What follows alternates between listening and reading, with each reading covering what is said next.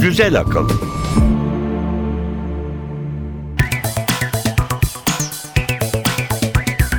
Merhaba Türkiye, merhaba Elif Yılmaz. Merhaba İnan Aran. Güzel Akıl 6. bölüm başlıyor. Bu hafta bilim ve teknoloji dünyasında neler oldu, gündemde neler var, biz nelerden bahsedeceğiz? Tanıtımımızı dinleyelim önce. Güzel Akıl'da bu hafta. Uzaya yerleştirilecek dev aynalar küresel ısınmayı durduracak. Peki Amerika ve Avrupa'yı koruyabilecek mi? Kadın taykonot uzayda. Çin'in parça parça birleştirdiği uzay istasyonu görevinde ilk defa bir kadın taykonot görev aldı. Süper bilgisayar yarışında ipi göğüsleyen bu defa IBM oldu. En hızlı işlem yapan bilgisayar Sequoia. Kulak enfeksiyonu için doktor doktor gezme devri bitti. Selskop sayesinde kendi muayenenizi kendiniz yapacaksınız. PC sonrası dünyaya Microsoft adım attı.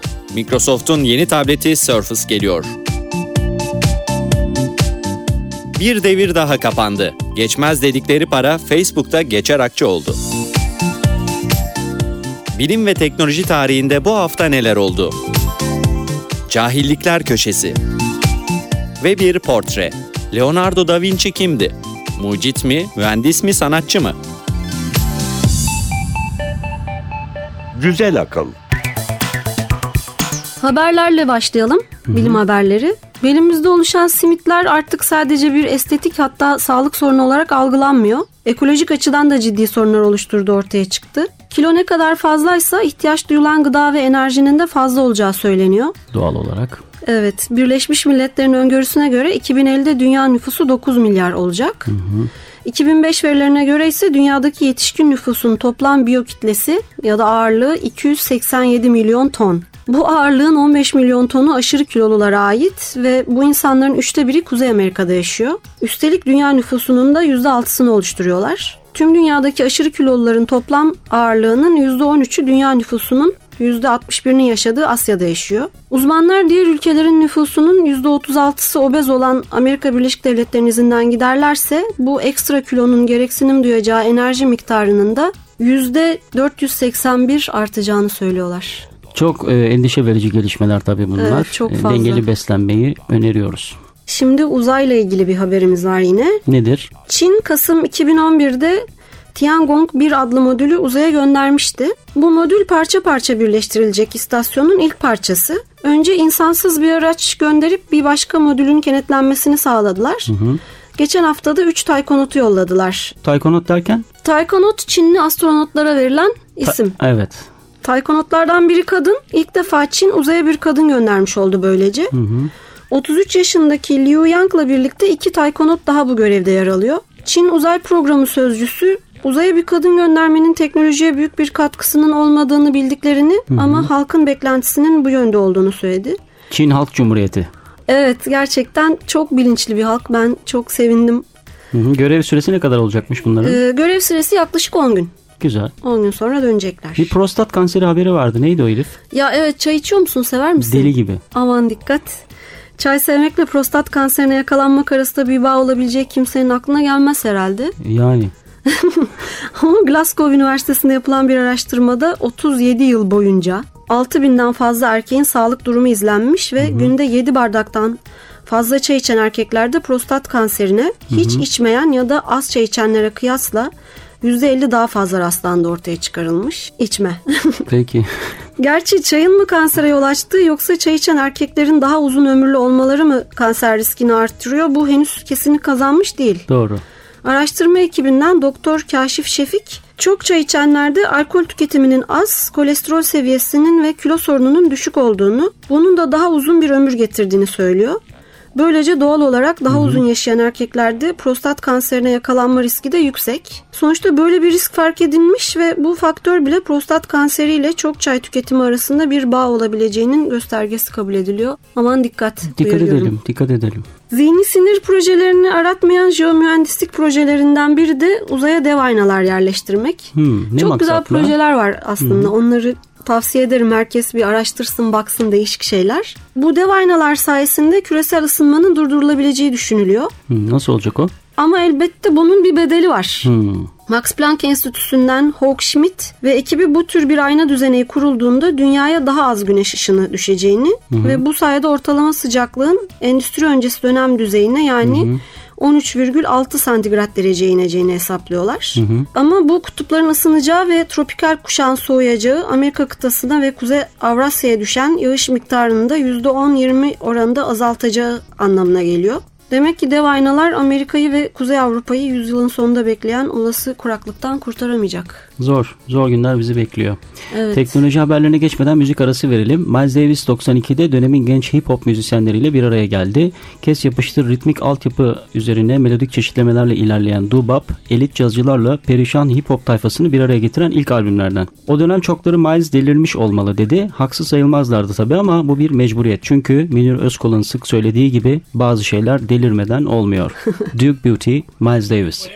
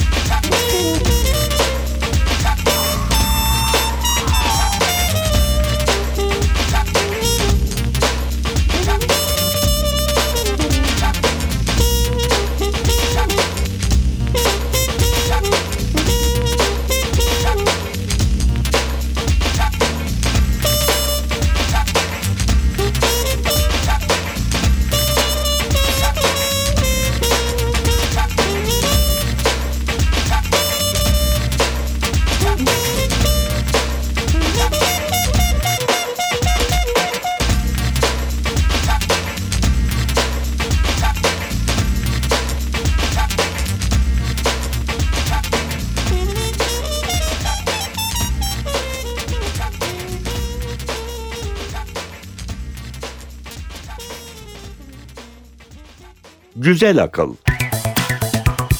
Teknoloji haberlerine göz atalım. Atalım. Süper bilgisayar yarışı hız kesmeden sürüyor. İki yıl önce bayrağı Çin kapmıştı ama geçtiğimiz hafta Amerika yine öne geçmeyi başardı. Nasıl? IBM'in süper bilgisayarı Sequoia en hızlı işlem yapan bilgisayar ünvanını aldı. Sequoia 1 saatte 6 milyar 700 milyon kişinin 320 yılda yapabileceği kadar hesap yapabiliyor. Güzel rakam.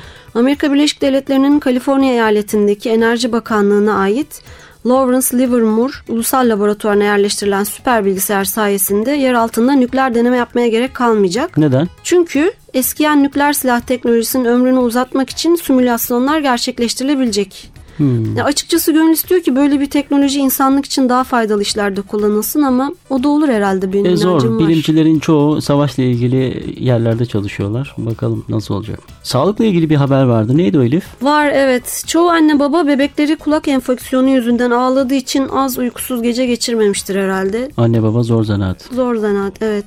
Sırf Amerika Birleşik Devletleri'nde her yıl kulak iltihabı sebebiyle 30 milyon pediatrik ziyaret gerçekleşiyor. Cellscope adlı firma bu nedenle doktora gitmeyi gereksiz kılacak bir aygıt geliştirdi. Nedir? iPhone'la bağlantılı olan aygıt kulağın içinin 10 kez büyütülmüş görüntüsünü alabiliyor. Kullanıcı bu görüntüyü yakalayıp Cellscope'un web sitesine yüklüyor. Diğer belirtileri de girdikten sonra kendi doktoruyla uzaktan iletişime geçiyor. Uygulamanın çok yüksek bir düzeyde doğru sonuç verdiği söyleniyor.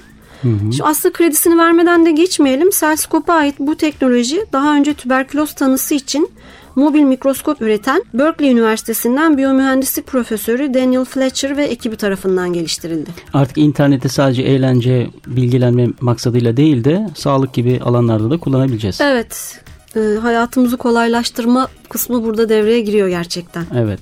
Microsoft cephesinde neler var? Microsoft e, yeni bir ürününün lansmanını yaptı. Steve Jobs sık sık iPhone ve iPad'in PC sonrası dünyanın kapılarını açtığını söylerdi. Microsoft da bu dünyaya kendi işletim sistemi Windows 8 tabanlı tabletleriyle giriş yaptı. Hayırlı olsun.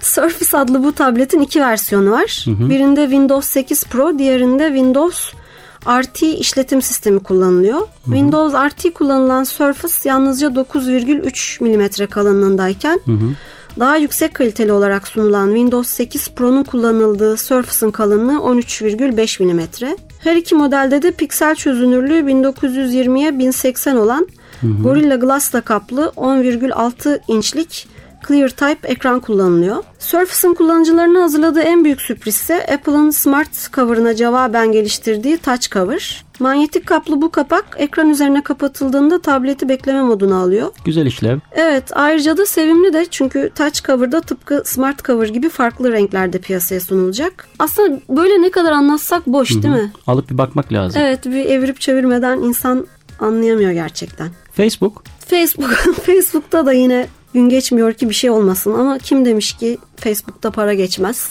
geçiyor artık yavaş yavaş Geçiyor değil evet. mi? Facebook kendi para birimi sistemi olan Credis'ten vazgeçme kararı aldı. Uygulamalarını para karşılığında kullandırmak isteyen tasarımcılar ve Facebook'un kimi özel işlevlerine yararlanmak isteyenler Credis'i kullanmak zorundaydı.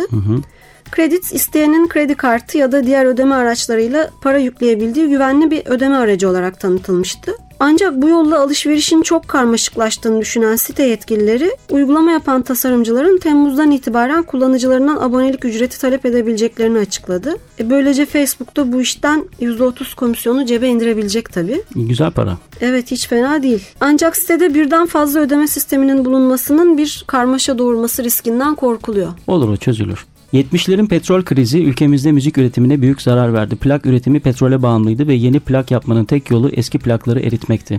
Özellikle az satan piyasası düşük plakların çoğu bu dönem kayboldu gitti. Birazdan bu plaklardan birini dinleyeceğiz. Eritilmekten son anda kurtulan plağın künyesini okuyorum. Adı Gençlikle El Ele. Türü Anadolu Psychedelic Pop Funk. Kapak resmi Maymun. Beste ve icra Mustafa Özkent. Yayın yılı 1973. Finders and Keepers firmasının 2011'de yayınlamasıyla Amerika ve Avrupa'yı sarsan ancak bizde çıtırtı bile çıkaramayan albümden Anadolu Pop'unun Doktor Frankenstein olarak bilinen Mustafa Özkent icrasıyla Burçak Tarlaları.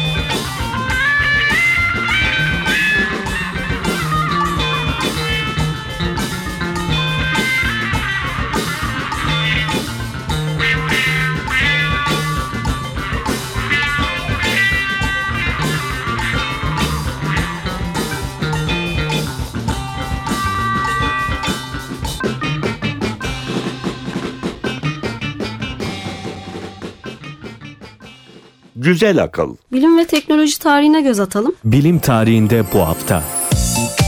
18 Haziran 1981 genetik olarak işlenmiş ilk aşının geliştirildiği açıklandı. Hayvanlar ya da insanlar için genetik uç birleştirme yönteminin kullanıldığı bu ilk aşı şap hastalığıyla mücadele için üretildi. 19 Haziran 1963 Sovyet kozmonot Valentina Tereshkova uzaya çıkan ilk kadın olarak uzayda geçirdiği 3 günün ardından dünyaya döndü. Gençliğinden beri paraşüt sporuyla ilgilenmesi Tereshkova'nın bu göreve seçilmesinin en önemli nedenlerinden biriydi. 16 Haziran 1963'te Vostok 6 ile havalanan ve dünyanın çevresinde 48 tur atan Tereshkova bir daha uzaya çıkamadı ama ülkenin tanıtımında önemli bir figür oldu. 20 Haziran 2005 Journal of Gerontology'de 41 yaşında yabani bir yarasadan bahseden bir makale yayımlandı. Bu makale önemli çünkü Sibirya'daki bir Yusa Kars alanında yapılan çalışmada bulunan 6 gram ağırlığındaki bu erkek sakallı yarasa dünyanın en yaşlı en küçük memelisi olarak tanımlandı. 21 Haziran 1961 deniz suyunu içme suyuna dönüştüren ilk tesis 1,5 milyon dolar harcanarak Teksas'ta açıldı. Açılışı Amerika Birleşik Devletleri Başkanı John Kennedy Washington'daki ofisinde sembolik olarak bastığı düğmeyle gerçekleştirdi. Tesis günde 3 milyon 700 bin litre içme suyu üretme kapasitesine sahipti. 22 Haziran 1633 Galileo Galilei Engizisyon Mahkemesi tarafından Kopernik'in güneş merkezli evren kuramını inkar etmeye ve lanetlemeye zorlandı. Galile kilisenin bu dayatmasını kabul ettikten sonra ömür boyu hapis cezasına çarptırıldı ancak sonra cezası ev hapsine dönüştürüldü. 22 Haziran 1946 postacılıkta jet uçakları kullanılmaya, mektuplar uçaklarla ulaştırılmaya başlandı. 23 Haziran 1938 ilk dev okyanus akvaryumu Amerika Birleşik Devletleri Florida'daki Maryland'de açıldı. 23 Haziran 1868 Christopher Latham Souls ve iki arkadaşı Daktilo adını verdikleri bir yazı makinesinin patentini aldı. Makinenin önceki türlerinde üzerine yazı yazılan kağıt makinenin içinde kaldığından yapılan hatalar iş bittikten sonra görülebiliyordu. Bu sorunu ortadan kaldıran ve ilk kez Q klavye kullanılan Daktilo'nun patenti 12 bin dolara Remington'a satıldı.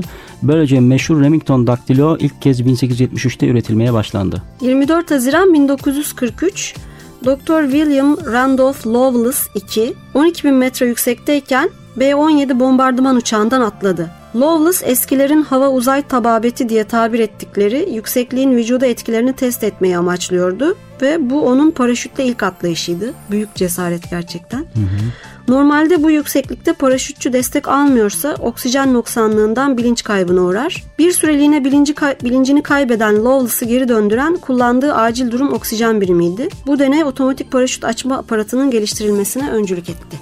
Şimdi sırada cahillikler köşesi var. Cahillikler köşesi. Bazı insanlar neden diğerlerinden daha akıllıdır?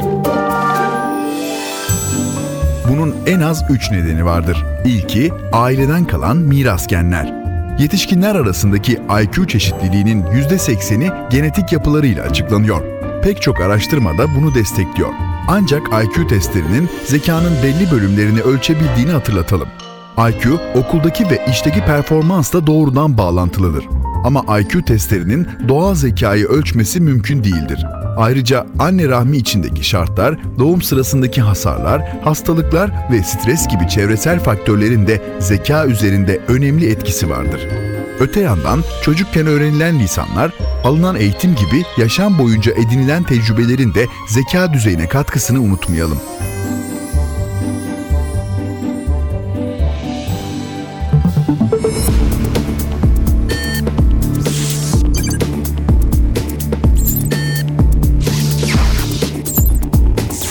Güzel akıl devam edecek.